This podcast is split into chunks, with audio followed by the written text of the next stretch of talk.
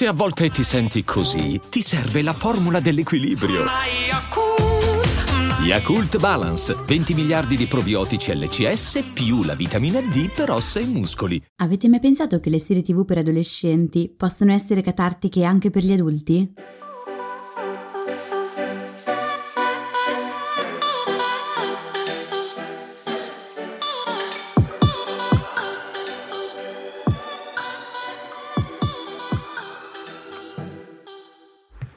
Benvenuti in questo nuovo episodio di TV Therapy, il podcast dove usiamo le serie TV per capire meglio noi stessi, le nostre emozioni, le relazioni, gli impantanamenti vari. Io sono Alessia, psicologa e psicoterapeuta e su Instagram mi trovate come Io non mi stresso. E io sono Giorgia, scrivo di serie TV e su Instagram mi trovate come Tellis, che è un blog che racconta le serie TV come meritano. Allora, bentornati in questa nuova stagione del podcast TV Therapy. Ci siete mancati? Per inaugurare questa nuova stagione abbiamo scelto le serie TV che parlano parlano di adolescenza. Sì, quello delle serie TV teen, le chiameremo così, è un genere di cui ci eravamo già occupati in un paio di episodi precedenti del podcast. Per la precisione, rinfreschiamoci la memoria, quello su Sex Education che ci era servito per capire come non comunicare con gli adolescenti, tra l'altro Otis sta per tornare. Otis. E quello su uh, Euphoria dove avevamo cercato di capire perché alcune serie per adolescenti turbino gli adulti. Eh, stavolta però vogliamo andare andare direttamente all'origine e partire dal perché guardiamo le serie tv sull'adolescenza anche se siamo adulti. Esatto, e per farlo utilizziamo una serie tv che è piaciuta moltissimo anche agli adulti, poiché ha la capacità di mettere in luce vissuti ed emozioni che riguardano l'adolescenza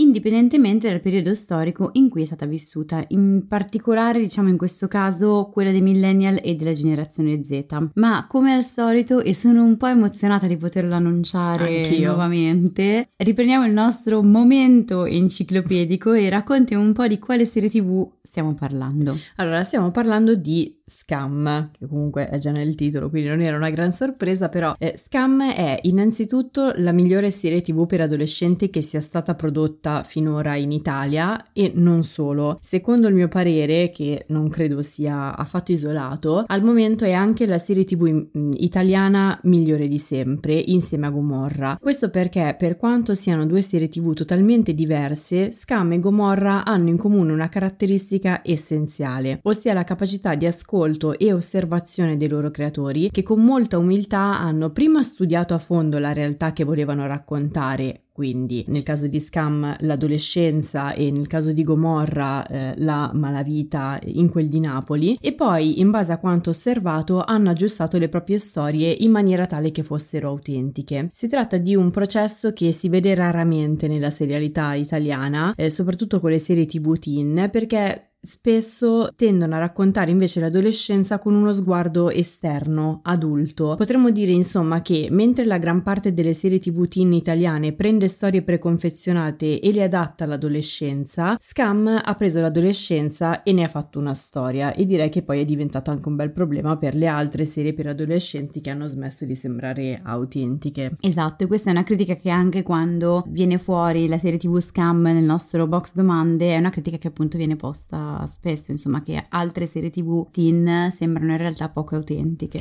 Ecco, esatto, però per capire perché Scam sia così diversa e innovativa bisogna partire da due precisazioni. La prima è che non si tratta di una serie tv del tutto italiana, bensì si basa su di un format straniero. La seconda è che Scam non è solo una serie televisiva, ma è un progetto più ampio. Le origini di Scam si collocano in Norvegia poco meno di un decennio fa, quando la tv pubblica, quindi la Rai norvegese, norvegese per intenderci, si rivolse alla sceneggiatrice Julie Andem per creare un prodotto televisivo che potesse rimediare a una grave perdita di spettatori sotto i 18 anni. Prima di proporre un'idea, Andem si prese circa un anno per intervistare e conoscere in maniera approfondita gli adolescenti norvegesi, eh, girando per scuole, bar, discoteche insieme a un gruppo di ricercatori. La sua priorità era infatti creare un prodotto televisivo che fosse autentico nel racconto e nella struttura cura. Cosa che anche molti ricercatori psicologici dovrebbero in realtà imparare a fare, perché una critica che viene spesso mossa nel nostro ambito è che i ricercatori partono spesso dall'ambito accademico senza essere in comunicazione poi con la realtà esterna o con i clinici nella realtà esterna o comunque non sempre. E questo in effetti poi rende le ricerche in alcuni casi ovviamente poco poi eh, applicabili. È una cosa che anche gli sceneggiatori italiani dovrebbero imparare a fare. Perfetto. Ecco, che rende invece le serie inguardabili,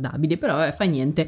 A livello di racconto, Scam seguiva in maniera piuttosto priva di filtri, devo dire, un gruppo di normali liceali norvegesi che si confrontavano con i primi importanti passaggi di vita, le prime amicizie serie, i primi amori, la prima volta, le prime ubriacature. Ogni stagione si concentrava su di un personaggio in particolare, ma di pari passo anche tutti gli altri avanzavano nel loro percorso di evoluzione. Nello specifico l'idea era che ogni protagonista di stagione avesse un problema che non lo facesse stare bene e lo portasse a chiudersi in sé. Scam in norvegese significa vergogna, disagio, molto simile poi a shame in inglese. Non lo sapevo. Ma poi, esternandolo pian piano, avrebbe capito, grazie all'aiuto del gruppo, che la questione non era così insormontabile come sembrava. A livello di struttura, invece, Scam non seguì il tipico processo di produzione, promozione e distribuzione delle altre serie televisive. Julie Andem pretese infatti che Scam si integrasse nella maniera più naturale possibile con le abitudini degli adolescenti norvegesi. Perciò girò la serie con un budget bassissimo, telecamera in spalla e via, e chiese che fosse trasmessa in un apposito spazio online quasi simile a un blog, senza troppa promozione. L'idea era che i ragazzi avessero un prodotto solo per loro, da vedere in uno spazio tutto per loro, che rimanesse quasi nascosto e lasciasse il gusto di scoprirlo e farlo scoprire con il passaparola, quindi il gusto della condivisione. Tra il 2015 e il 2017 uscirono quattro stagioni di Scam, le quali venivano spezzettate in tanti brevi video quotidiani. Ogni video usciva alla stessa ora e nello stesso giorno in cui era ambientato, come se fosse in tempo reale. Mi pare poi di ricordare che ehm, i spettatori avessero la possibilità di interagire online con i protagonisti della serie e alla fine della settimana tutte le clip venivano montate in un unico episodio di riepilogo. Poi per il pubblico adulto era prevista una tradizionale messa in onda sulla TV lineare. Dopo un paio di stagioni il passaparola iniziò a funzionare anche al di fuori dei confini norvegesi. Gli spettatori più giovani iniziarono a chiedere di sottotitolare le clip in inglese, i giornali internazionali presero a parlare della serie e alcune società di produzione si attivarono per farne delle versioni locali. Al momento Scam conta 7 remake in tutta Europa più uno americano e tra questi uno dei remake migliori, se non il migliore, a mio parere è il migliore, è proprio quello italiano, cioè Scam Italia, che è giunto alla quinta stagione eh, che è uscita su Netflix pochi giorni fa ed è passata a Netflix da poco perché inizialmente era di Team Vision. Ed è proprio questa che utilizziamo per eh, il presente episodio del podcast. Esatto, e l'abbiamo scelta perché in apparenza Scam Italia è una serie lontanissima dai bisogni del pubblico adulto. I suoi episodi, che sono stati ricollocati in una Roma poco conosciuta ma davvero frequentata dai ragazzi nella realtà, spazi inediti ma vissuti, le ha definiti il suo sceneggiatore, non sono fatti per ammiccare agli spettatori più grandi, turbarli, agganciarli con storie torbidi, non so come magari fa eh, Euphoria. E i suoi adolescenti sono così normali da scansare non solo le categorie di personaggi precostituite dalle serie teen, ma anche l'eccezionalità. I loro problemi sono vissuti con l'ingenuità tipica dell'età, al punto che per buona parte della trama sembra non accada niente di speciale, un po' come accade, mi viene in mente Normal People, che c'erano delle recensioni che dicevano sì ma non racconta niente di speciale, sì ma il titolo è Normal People, persone normali. Vabbè, ti arrabbiato. Eh, ero polemica, però ecco, è così, Scam è molto simile. Eppure nel momento in cui si avvicinano alla serie, molti spettatori adulti scoprono che Scam innesca un dialogo interiore molto profondo, il che mostra in maniera assai chiara il perché gli adulti si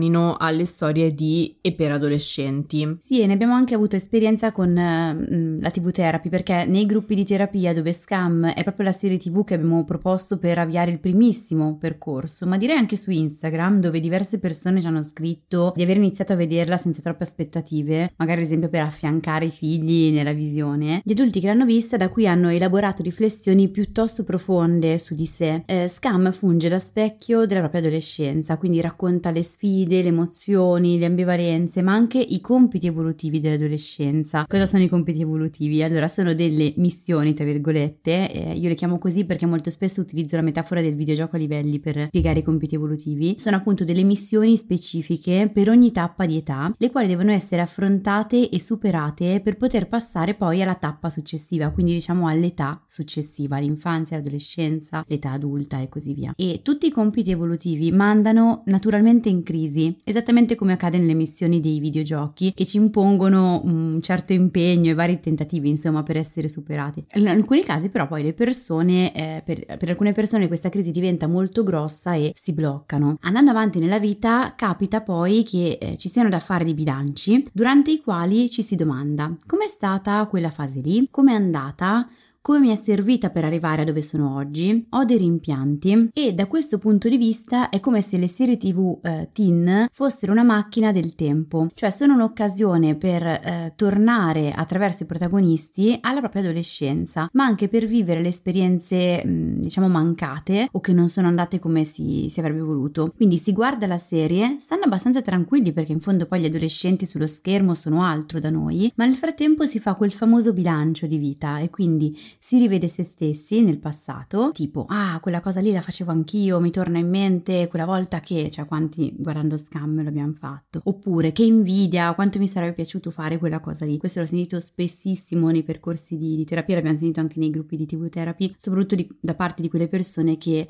eh, hanno sentito di dover essere delle brave bambine e comportarsi in una certa maniera e quindi l'adolescenza se la sono sentita passare un po' via, cosa che oggi accade peraltro spessissimo. E questo è possibile, questo bilancio è possibile perché le dinamiche dell'adolescenza sono direi senza tempo, sebbene ci siano dei cambiamenti importanti, mh, mm, aggiungerei purtroppo nelle nuove generazioni, che quasi portano a eliminare l'adolescenza per come la conosciamo. Ecco, ricollegandomi alla metafora della macchina del tempo, in questo senso Scam Italia è una macchina del tempo i cui, i cui meccanismi funzionano alla perfezione. Questo perché la squadra che l'ha sviluppata guidata da Ludovico Bessegato, ha fatto un lavoro di adattamento di impressionante naturalezza e autenticità. In parte ciò è dovuto al format stesso della serie, perché per poter fare un remake di Scam, Bessegato ha avuto l'obbligo dai creatori dell'originale di intervistare almeno 100 persone sotto i 18 anni per avere un'idea del loro mondo, del loro linguaggio, usando queste risposte per costruire o ristrutturare i personaggi originali. In più Bessegato, che è un millennial, quando quando mise mano alla sceneggiatura per la prima volta aveva 34 anni, ha tratto molto dalla propria esperienza di adolescente e colmato le lacune lasciando molta autonomia agli attori che sono tutti ventenni romani e quindi conoscono bene le dinamiche e i posti raccontati dalla serie. In più poi Bessegato ha prestato anche molta attenzione al pubblico. Ricordo un'intervista che aveva rilasciato in cui spiegava che in alcune scene lui aveva fatto mettere, aveva rappresentato l'aula scolastica plastica facendo mettere la cartella attaccata alla sedia, eh, come si faceva, non so, negli anni 90, primi anni 2000. E invece alcuni ragazzi hanno detto: Guarda, che noi però la cartella non la attacchiamo più alla, alla sedia. E quindi nella seconda stagione le cartelle sono magicamente state messe di fianco al banco. Quindi c'è anche mh, tutta una parte di umiltà, di ascolto di cui parlavamo all'inizio, che Bessegato ha molto spiccata ed è una qualità molto rara.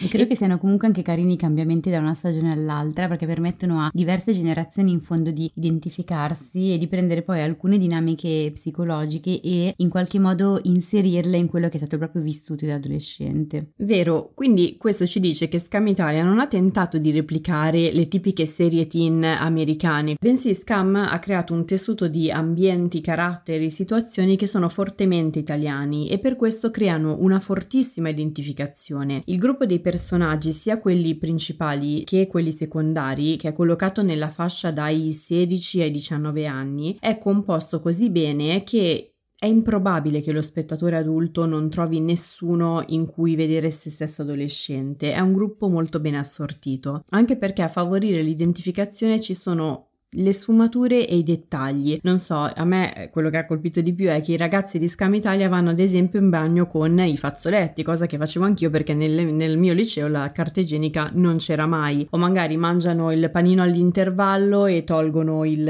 il grasso dal prosciutto, mangiano lo yogurt oppure il trancio di pizza del bar dopo scuola perché i genitori magari lavorano e non sono a casa, eh, ripassano per l'interrogazione al mattino in macchina, eh, attendono serate in discoteca che non vanno vanno mai come si erano immaginati, oppure bisticciano tra loro per organizzare le loro prime vacanze da soli. Come sempre l'identificazione non avviene sul macro ma sul micro, ciò che sta nelle pieghe. Esattamente, quindi tutte le cose che fanno parte dell'adolescenza di molti adulti e giovani adulti italiani. E anche quando i temi si fanno più seri, non so, dall'omosessualità alla diversità razziale fino ai disturbi della personalità, i personaggi che ne sono portatori non sono mai appiattiti solo su questi aspetti aspetti. E questo credo che sia uno delle, dei pregi di, di, questa serie, cioè far vedere tutte le parti di, di, una persona e sia quelle che possono creare un disagio in alcuni casi a livello personale o relazionale, sia quelli che sono i punti di forza. Ne escono davvero dei personaggi molto tridimensionali e in quanto tali molto più simili, ma forse simile è già un togliere, eh, molto simili comunque alla realtà. Sì, e diciamo che quando guardi questa serie tutte le componenti funzionano così tanto a meraviglia che sembra quasi una sinfonia, è armonica, ti rilassi per quanto non ci siano cose che stridono e per quanto è naturale. No, anch'io l'ho, l'ho guardato proprio con, eh, con piacere. E mm,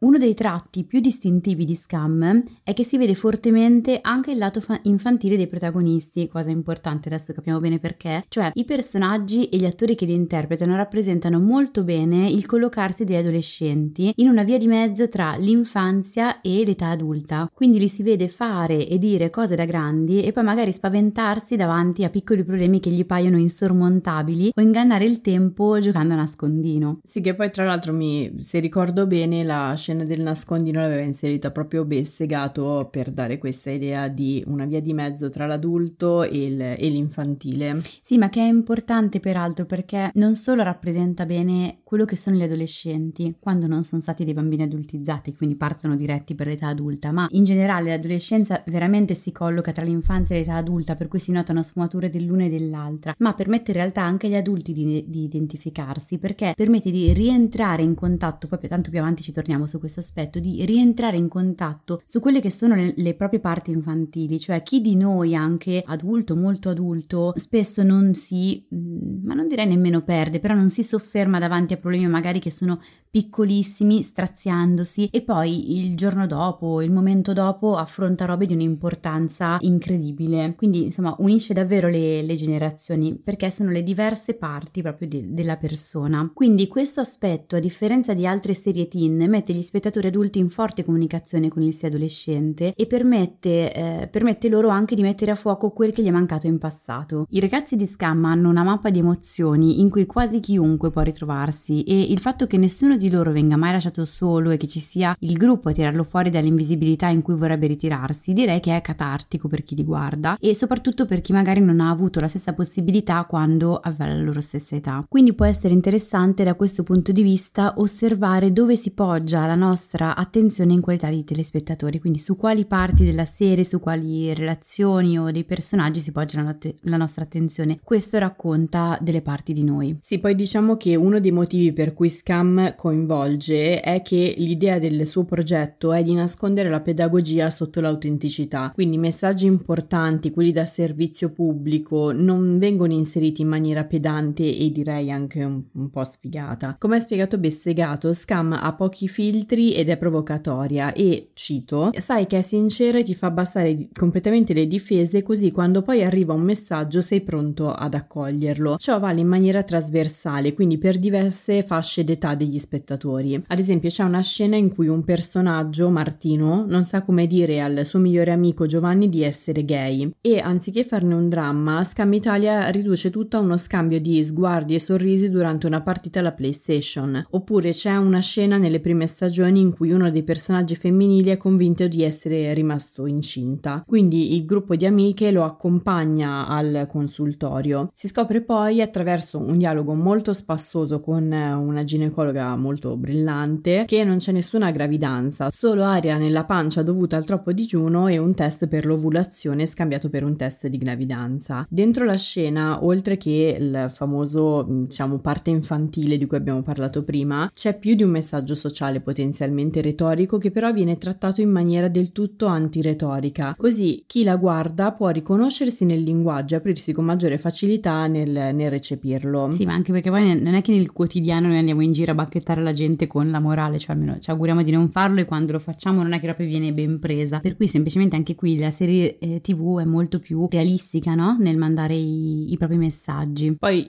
Certo, l'autenticità non è il motivo principale per cui gli adulti guardano i teen drama, ci sono tantissimi teen drama che sono molto meno autentici, ma vengono guardati lo stesso dagli adulti. Sì, anche perché forse poi l'autenticità non sta tanto nel, anche qua, come dicevamo prima, nel macro, quanto a livello proprio di, eh, emozioni, il modo in cui vengono trasmesse. E a proposito di mh, emozioni, c'è un altro aspetto, c'è un'altra funzione mh, psicologica che può avere eh, Scam e poi in qualche modo darci qualche dritta, può prestarci un pochino il fianco per raccontarci quello che è un po' il rapporto degli adulti con eh, l'adolescenza. Cioè, tanti adulti traggono dai teen drama un senso di eh, evasione e insieme di potenza. Eh, seguire i problemi di protagonisti più giovani aiuta a distrarsi per un attimo dai propri grattacapi quotidiani e osservandoli con gli occhi adulti di chi quindi ha già vissuto e superato mh, mm, quei eh, grattacapi appunto, si rinfranca un po' li, l'impressione di avere la propria esistenza maggiormente sotto controllo. Qualcuno durante la visione ricorda i grattacapi dell'età adolescenziale, quelli che sembravano insormontabili, e si rende conto forse che così trascendentali poi non erano. E magari può avere, mh, mm, può provare a fare anche un po' lo stesso, con alcune, non tutte ovviamente, questioni che lo attanagliano oggi, cioè domandandosi ma chissà se riguardando queste faccende con gli occhi della me del futuro io non possa vederle in maniera un pochino differente. Sì, tra l'altro in Scam Italia c'è una scena che mh, mm, riflette tantissimo tanti, tantissimo questa cosa che stai dicendo, è quella scena, non, non, ricordo esattamente la stagione in cui uno dei personaggi principali, Eva, è eh, molto tormentata dal fatto di non essere stata invitata a una festa, qualcosa del genere, da un gruppo di persone più grandi. E quando poi va da queste persone più grandi a chiedergli perché l'hanno esclusa dalla festa, eh, loro la guardano come dire, una cosa talmente piccola per noi perché loro stanno già preparando la maturità, quindi sono un passo più avanti verso verso l'età, l'età adulta, per cui eh, lei non è al, centro del problema, non l'avevano neanche considerata e gli dicono anzi goditi questo, que,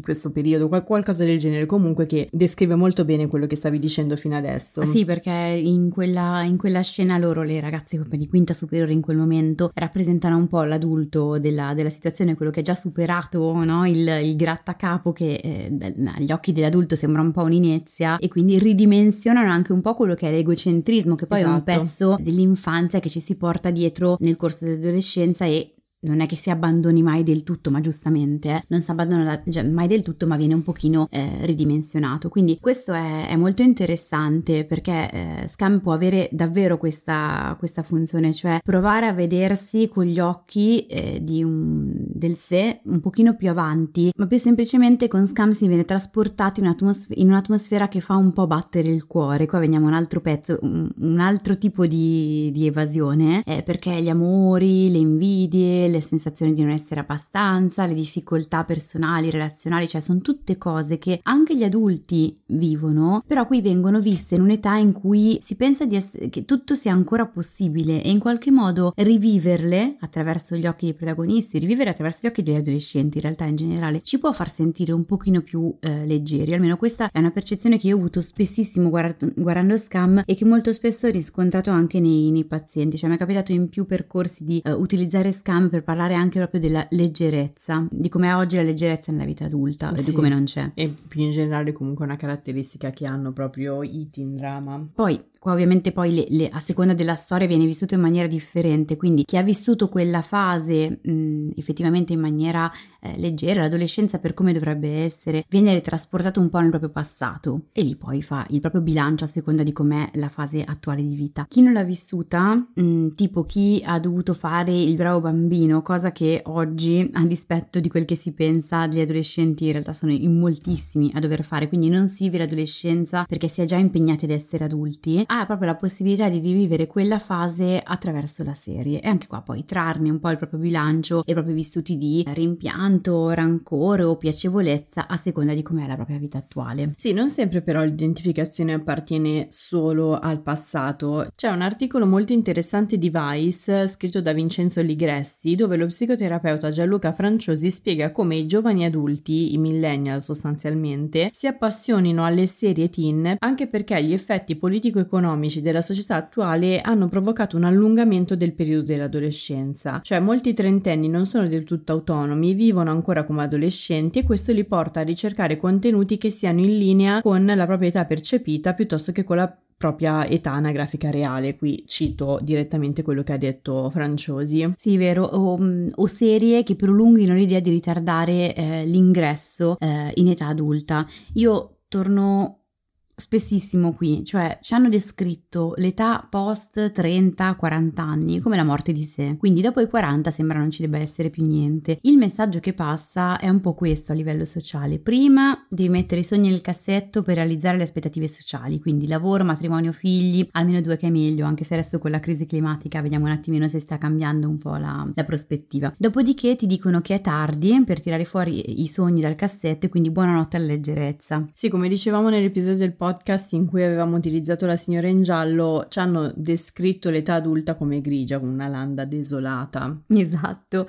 e quindi è molto naturale che le persone, anche i trentenni, frenino per, arrivare, per, per, evitare di arrivarci e usino queste serie per cullarsi in un'età che sentono di dover abbandonare in toto. Sì, c'è anche da dire poi che sia l'identificazione sia il senso di evasione e nostalgia del passato vengono alimentati dagli stessi prodotti televisivi per adolescenti con una certa intenzionalità. Innanzitutto molte serie tv scelgono interpreti visibilmente più grandi dei loro personaggi, cosa che invece non è accaduta in Scam, i quali peraltro si atteggiano in maniera ben più adulta della loro età. Se metto a confronto appunto i personaggi e gli interpreti di Scam con quelli di, non so, Gossip Girl, eh, stiamo davanti a una rappresentazione molto diversa dell'adolescenza. Inoltre capita di frequente, soprattutto con le serie americane, che all'interno del cast vengano inseriti volti noti di vecchie e famose serie teen americane che gli spettatori guard- adulti guardavano da ragazzi. Mi viene in mente eh, Luke Perry, il Dylan di Beverly Hills 90210, che fino alla sua morte ha fatto parte del cast di Riverdale. O ancora ancora eh, Sarah Michelle Gellar, protagonista di Buffy, eh, sarà tra i personaggi principali dello spin-off di Teen Wolf. Altre serie tv propongono poi anche una visione ideale dell'adolescenza, proprio come facevano Beverly Hills o Gossip Girl. L'esempio più evidente è Summertime, una serie Netflix per adolescenti che si è dichiaratamente presentata come una versione moderna di eh, Tre metri sopra il cielo perché è una serie tv italiana e che appunto ha detto di essersi, essere tratta praticamente dal romanzo romanzo romantico di Federico Moccia da cui fu tratto un famoso film con Riccardo Scamarcio che tu avevi visto. Sì, Io il film no. non l'avevo particolarmente amato. Il libro ai tempi sì, anche se mi rendo conto mm-hmm, che riletto con gli occhi giovane, di oggi sì. Mm, no, però ai tempi mi aveva fatto un po' sognare, mi ricordo ero un adolescente. Eh. Ecco, appunto proprio per questo si capisce perché quando Summertime uscì un paio di anni fa gli adulti, anche i critici, però in questo caso lo dico molto con tristezza, eh, se ne mostrarono molto più entusiasti di quanto non ne fossero fossero gli adolescenti, perché era appunto un tipo di racconto più vicino alla loro idea di teen drama che a quella degli adolescenti di oggi che invece preferiscono serie tv che li rappresentano in maniera ehm, autentica. La tendenza più evidente però è che ultimamente, soprattutto su Netflix, si è venuta a creare un ampio insieme di serie tv che sembrano senza tempo o mescolano riferimenti di più epoche per attrarre sia il pubblico giovane che quello adulto. Penso a Stranger Things o Paper Girls che è appena uscito su Prime Video, che hanno protagonisti adolescenti ma sono ambientati negli anni 80, oppure eh, serie tv come Sex Education o, o, The End of the Fucking World, eh, che sono ambientate nel presente ma hanno protagonisti che vestono vintage o ad esempio sono pochissimo per nulla tecnologici. In The End of the Fucking World mi sembra che non compaia nemmeno un telefono o uno smartphone. Quindi appunto questa era un'ipotesi dell'Atlantic che diceva che soprattutto Netflix ha creato una specie di spazio che è privo di, di, è sospeso quasi nel tempo in modo che ogni spettatore poi possa rivedere se stesso. Mm, che poi è un po' alla base del, delle fiabe, no? Quel c'era una volta che di fatto è un po' sospeso appunto nel tempo e nello spazio che permette di fatto di parlare di eh, emozioni, relazioni, vissuti senza necessariamente collocarli, anche perché quella collocazione troppo vicina poi a volte eh, tende ad alzare le difese, mentre invece quando noi vediamo qual- quando noi allontaniamo qualcosa,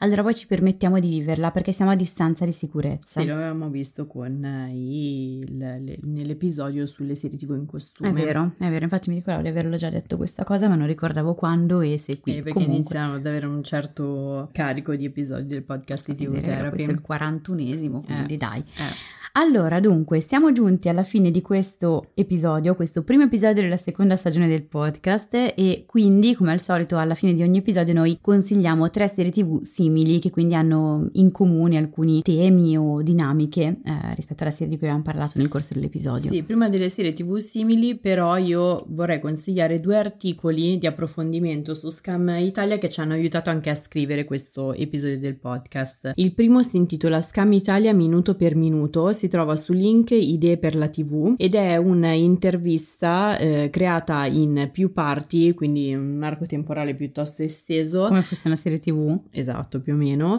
da Luca Barra, che è un professore che si occupa di TV e media Che è stato anche un tuo professore. sì, un mio magico professore, sì, e eh, a Ludovico Bessegato, cioè lo sceneggiatore e regista di Scam Italia che spiega come è nato il, il progetto, come è stato sviluppato, adattato per, ehm, per l'Italia e anche le differenze che ci sono tra, tra uno e l'altro. Il secondo invece è perché continuiamo a guardare le serie tv adolescenziali anche se siamo cresciuti. È appunto l'articolo di Vice dove Vincenzo Ligressi ha intervistato eh, Franciosi. Ora possiamo passare alle tre serie tv simili. Vai. Ok, allora la prima è Scam, quella originale. Ok. No, non ti sto prendendo in giro. Allora, quella originale, quindi quella norvegese, che al momento si trova sul sito dove mm, appunto l'avevano pubblicata. Basta cercare un po' in internet, googlare, smanettare un pochino per trovare sia quella sottotitolata in inglese che quella sottotitolata in italiano. Perché poi appunto i fan fanno sempre delle cose magiche, sottotitolano tutto eh, in tutte le lingue. Quindi Scam è la serie norvegese, quella originale da cui è tratta Scam Italia e vederla consente di capire e apprezzare ancora meglio il lavoro che c'è stato dietro l'adattamento italiano, soprattutto man mano che le trame si diversificano, ehm, si nota proprio come le sfumature, i dettagli di appartenenza culturale abbiano un gran ruolo nel rendere le situazioni più intime e naturali e quindi poi anche nel favorire l'identificazione degli spettatori adolescenti e adulti. Ad esempio, eh, nella versione italiana c'è tutta una, mm, un'abitudine dei personaggi a legarsi e prendersi cura gli uni degli altri attraverso il cibo, che in quella norvegese è molto meno presente. Questo è un altro aspetto,